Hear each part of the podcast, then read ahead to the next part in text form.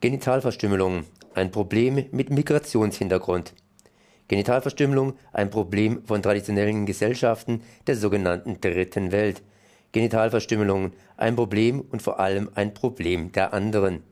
Und doch, jeden Tag wird in Deutschland in einer Kinderklinik mindestens ein wehrloses Kind irreversibel genital verstümmelt. Auch in Tübingen im Universitätsklinikum UKT und in der Universitätsfrauenklinik. Ich bin jetzt verbunden mit Markus Bauer von Zwischengeschlecht. Hallo Markus. Grüß dich, Konrad. Ihr seid hier am Donnerstag und protestiert vor dem Klinikum gegen Genitalverstümmelungen. Ich meine, Genitalverstümmelung ist ja eigentlich hier für Deutschland kein Thema. Um was handelt es sich denn hier bei diesen Genitalverstümmelungen?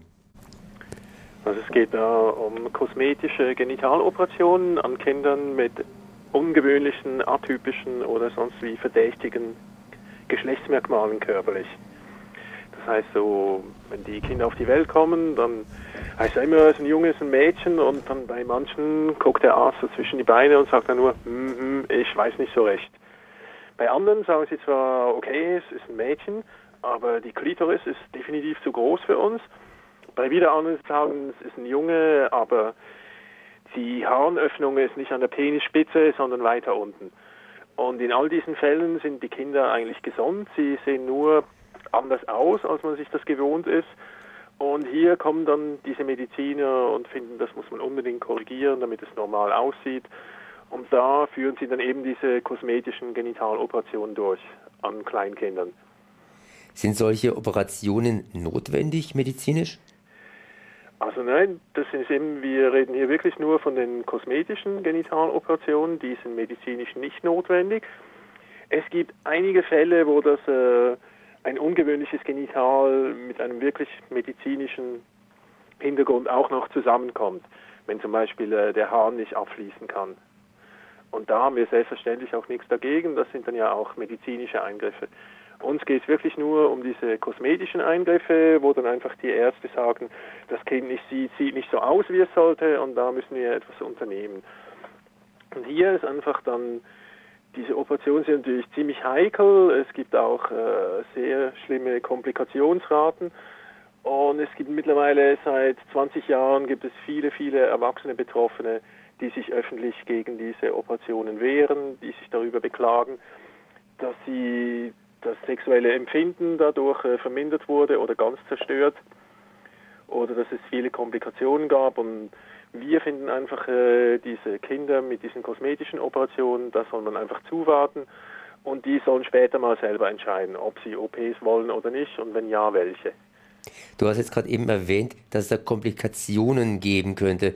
Im Grunde genommen erwartet man doch von einer Operation, dass diese Operation irgendwas verbessert und vor allen Dingen mit wenig Nebenwirkungen verbunden sind. Kannst du nochmal genauer darauf eingehen, was für Nebenwirkungen, was für Komplikationen bei solchen, also bei solchen Genitaloperationen entstehen können? Ja, es ist natürlich zu sagen, es ist immer halt äh, nervlicher auch, sehr heikle Organe. Da kann es schnell mal passieren, dass man irgendwas durchtrennt, was man nicht will.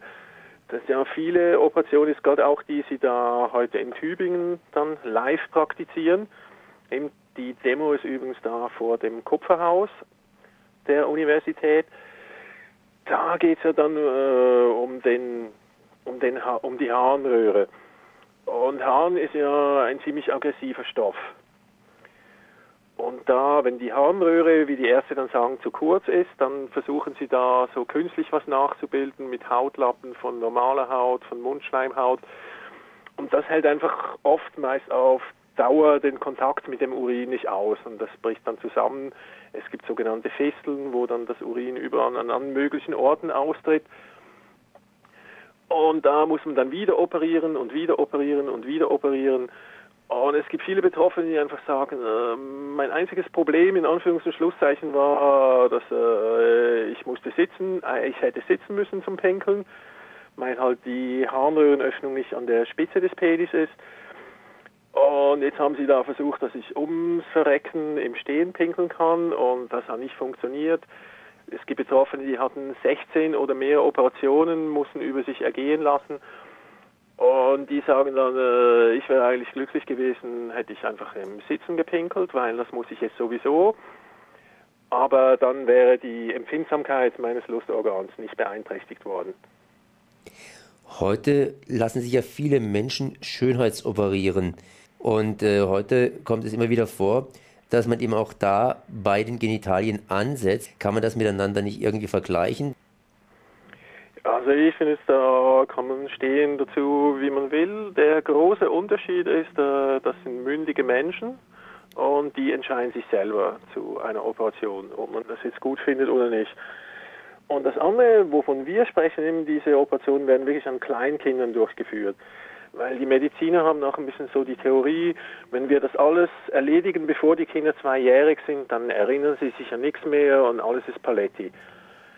Aber man weiß natürlich auch aus anderen Bereichen, aus der Psychologie, dass was vor zwei Jahren geschieht, da erinnert man sich zwar wirklich nicht so direkt daran, aber das hat natürlich traumatische Auswirkungen und viele Betroffene sind nachher auch nachhaltig traumatisiert für den Rest des Lebens. Und uns geht es wirklich darum, äh, dass die Betroffenen halt selber entscheiden können.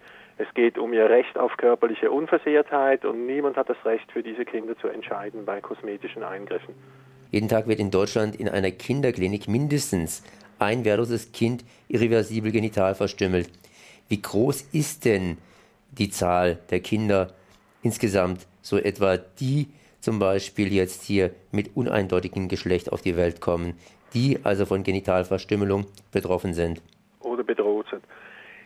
Also man muss sagen, es gibt keine verlässlichen Statistiken. Das ist auch eine unserer Forderungen, eine der Forderungen von uns an die Mediziner, dass wir legt endlich mal offen, was ihr da genau tut.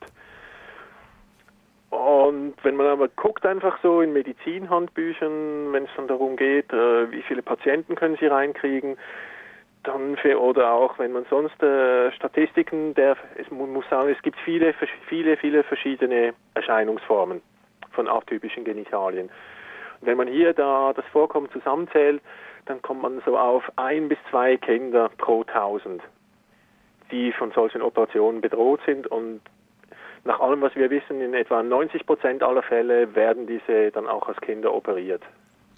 Ihr seid jetzt hier in Tübingen und protestiert. Wir werden einfach den ganzen Tag da halt äh, vor dem Kupferhaus stehen, wo der Kongress drin stattfindet, mit äh, Schildern und Transparenten.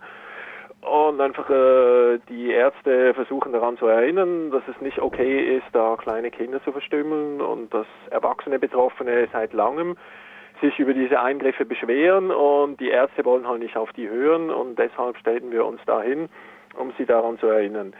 Wir werden denen auch einen offenen Brief überreichen, wo wir auch da unsere Standpunkte auch noch einmal begründen und auch belegen und sie um eine Stellungnahme bitten. Das war Markus Bauer von Zwischengeschlecht. Ich danke mal für dieses Gespräch.